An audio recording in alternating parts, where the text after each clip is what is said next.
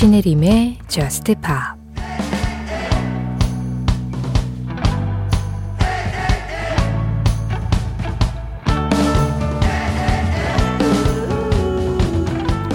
아침까지 취해 있을 때 난 너에게 전화할 거야.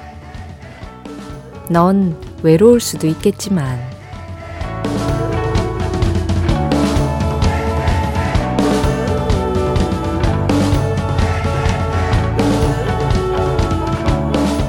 Drunk in the Morning 루카스 그레이엄의 노래로 신혜림의 Just Pop 시작합니다. 신혜림의 Just Pop 시작했습니다.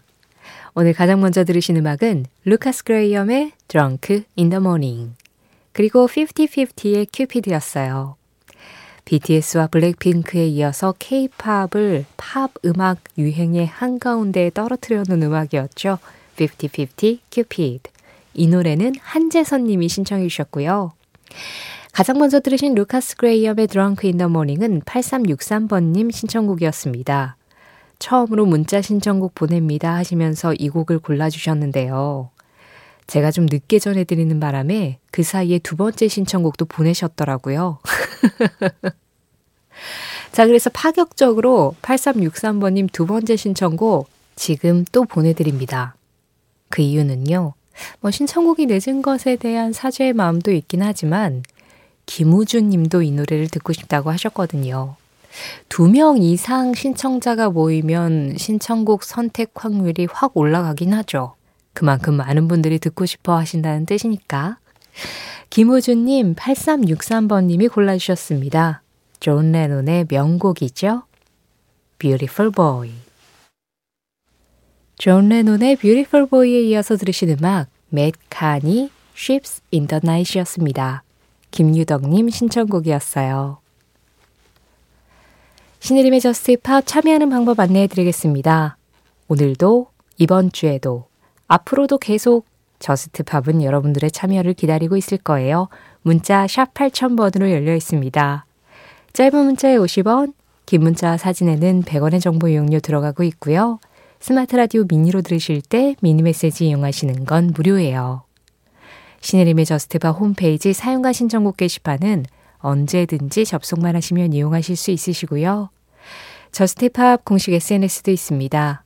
인별그램으로 들어오셔서 MBC JUSTPOP, MBC 저스트팝 검색하시면 공식 계정이 나올 거예요. 그날그날 방송 내용 피드로 올리고 있고요. 거기에 댓글로 간단하게 참여해 주시는 것도 항상 환영하고 있습니다. 서정우님, 예전에 느바쥐의 I like it을 저스트팝에서 알찬 정보와 함께 잘 들었던 기억이 납니다. 그런데 저는 느바지의 곡보다 제가 제일 애정하는 래퍼 워렌쥐의 I Want It All이라는 곡에서 이 멜로디를 처음 들었어요. 누구 음악이 원곡이고 누가 샘플링을 했는지 알고 싶어서 문의합니다 하셨습니다. 문의가 들어왔지만 오늘은 셜록 OST는 깔지 않겠습니다. 그 정도로 각 잡고 의뢰를 탐사하듯이 알아내서 드릴 수 있는 답변은 아닌 것 같고 너무 쉬운 답변이어가지고요. 예, 당연히 워렌쥐의 I Want It All이 느바지의 I Like It을 샘플링을 한 거예요. I Want It All이 99년도 작품이고요. 느바지의 I Like It이 82년도에 나왔거든요. 이 곡이 발표된 순서만 보더라도 당연히 느바지의 노래가 원곡이라는 걸 알 수 있잖아요. 그리고 꼭 그런 건 아닌데 높은 확률로 힙합에서 샘플링을 하는 경우가 많습니다. 이 힙합 음악이 처음 태동할 때부터 샘플링이라는 기법을 아주 중요한 요소로 사용을 했기 때문에 예, 그래서 샘플링이 이렇게까지 보편화가 된 것도 힙합의 대중화와 굉장히 큰 영향이 있거든요. 뭐 그런저런 이유로 느바지의 I Like It이 원곡, 이 곡을 샘플링한 히트곡이 워렌쥐의 I Want It All이라고 생각을 하시면 돼요. 이 음악 오랜만에 들을까요? 99년도 히트곡. 90년대로 우리를 확 돌아가게 만들어주는 음악일 거예요. 워렌쥐입니다. I want it all.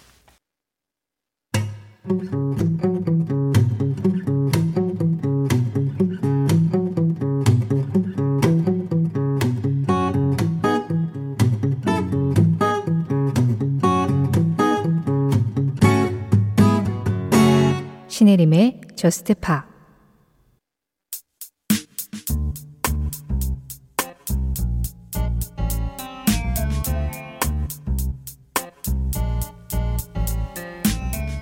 월요일의 뮤지션 머라이어 캐리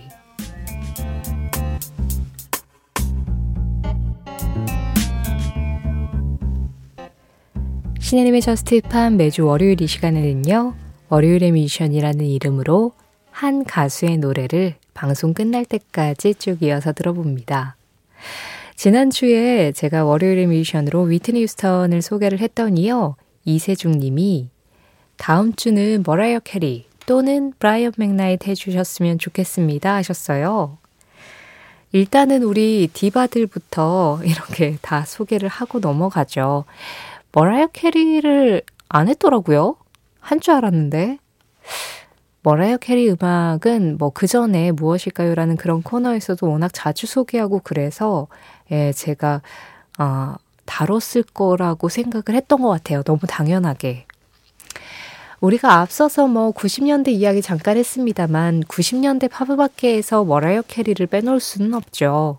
너무나도 대단했고, 너무나도 화려했고, 너무나도 인상적인 그런 커리어를 계속해서 보여줬었기 때문에 어, 머라이어 캐리의 목소리는 그냥 말 그대로 90년대인 것 같아요.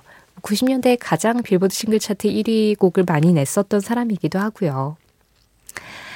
어, 머라이어 캐리가 딱 1990년에 데뷔를 합니다. 당시 휘트니 휴스턴 같은 그런 디바형 가수를 팝음악계 관련 제작자들이 모두가 찾고 있었어요. 제2의 휘트니 휴스턴을 만들어야만 한다. 이런 일념으로. 그런데 그때 당시에 이제 후에 머라이어 캐리와 계약을 하는 그 기획사 사장이 어느 프로듀서들끼리 만나는 파티에 갔다가 머라이어 캐리 데모 테이프를 받게 된 거예요. 그걸 집으로 오는 차 안에서 듣다가 너무 놀라서 이 목소리는 잡아야만 해. 그래가지고 차를 돌렸다 라는 이야기도 있습니다. 그렇게 머라이어 캐리를 만나가지고 이제 90년부터 머라이어 캐리의 커리어가 이어지는데요. 데뷔곡이었던 Vision of Love 이 노래부터 빌보드 싱글 차트 1위를 했죠. 처음에는 제2의 휘트니 휴스턴이었을지 모르지만 첫 곡, 이 데뷔곡을 내고 나서부터는 곧바로 휘트니 휴스턴의 라이벌이 됩니다. 그 노래부터 들을게요. 머라이어 캐리의 데뷔곡입니다. Vision of Love 머라이어 캐리의 데뷔곡 Vision of Love에 이어서 대표곡 두 곡 더 이어드렸습니다. 머라이어 캐리 Hero 그리고 보이즈 투 멘과 함께한 One Sweet Day였어요. 지금 끝난 One Sweet Day는 2367번님 신청곡이기도 했고요. 뭐 이 노래들 다 빌보드 싱글 차트 넘버원 곡이었고 One Sweet Day는 16주 연속 1위로 오랫동안 기록을 세우고 있었죠. 머라이어 캐리 음악은 그냥 히트곡이 다 1위를 했었다. 이렇게 생각을 하시면 돼서 나중에 빌보드 싱글 차트 1위 곡만 모은 그런 편집 앨범이 나오기도 했었어요. 그 앨범 들으시면 그냥 머라이어 캐리는 다 들었다라고 해도 과언이 아닐 정도로 예, 정말 차트에서 많은 사랑을 받았었던 그런 목소리입니다. 머라이어 캐리가 황금 같은 90년대를 보내고 나서 사실 2000년대에 들어서는 커리어가 약간 주춤했어요.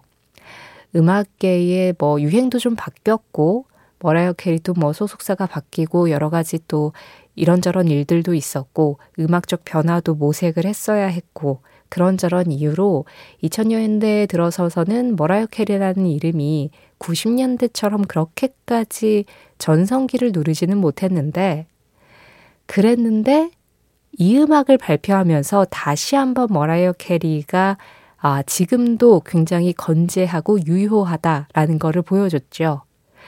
2005년에 나왔던 We Belong Together였습니다.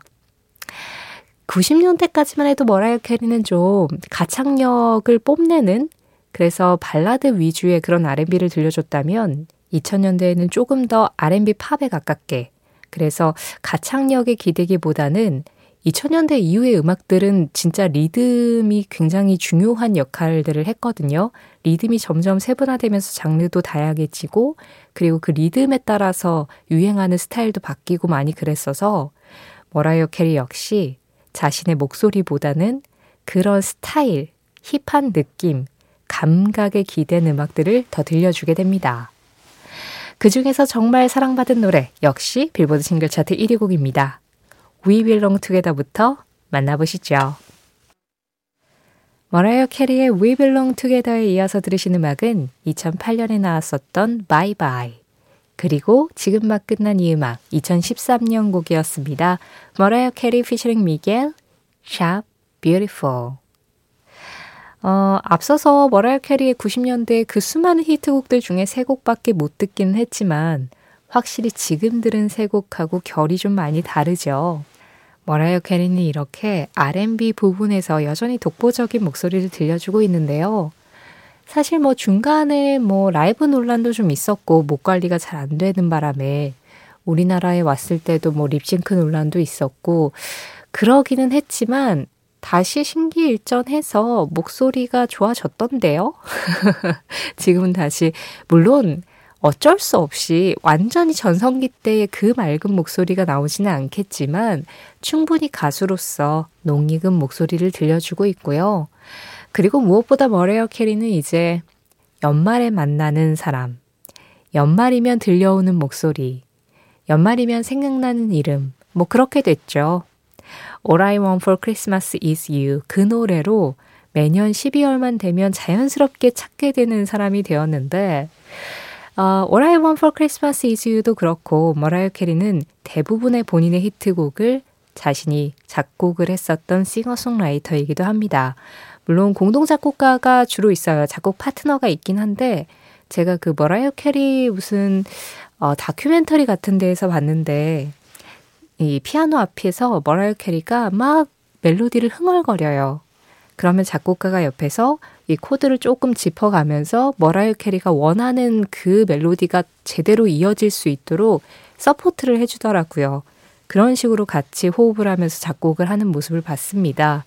그래서 머라이어 캐리는 항상 사람들이 나의 가창력에 치중해서 나를 보컬리스트로만 인식을 하지만 나는 작곡을 하는 사람이다라는 것에 대한 자부심이 또 있기도 하죠. All I Want for Christmas is You의 저작권료가 그것을 증명해 주기도 하고요. 하지만 오늘은 5월이니까 오늘 머라이어 캐리의 끝곡은 이 노래를 골라봤어요. This next song was made popular by the incredible Jackson 5. And it's always been one of my favorite songs and We hope it's yours. It's called I'll Be There. 1992년 MTV 언플러그드 라이브에서 전설적인 라이브를 들려줬고 그 라이브 버전이 빌보드 싱글 차트 1위를 했었던 잭슨 5의 음악을 머라이어 캐리가 다시 불렀습니다. I'll be there. 이 음악 전해드리면서 인사드릴게요. 지금까지 JUST POP이었고요. 저는 신혜림이었습니다.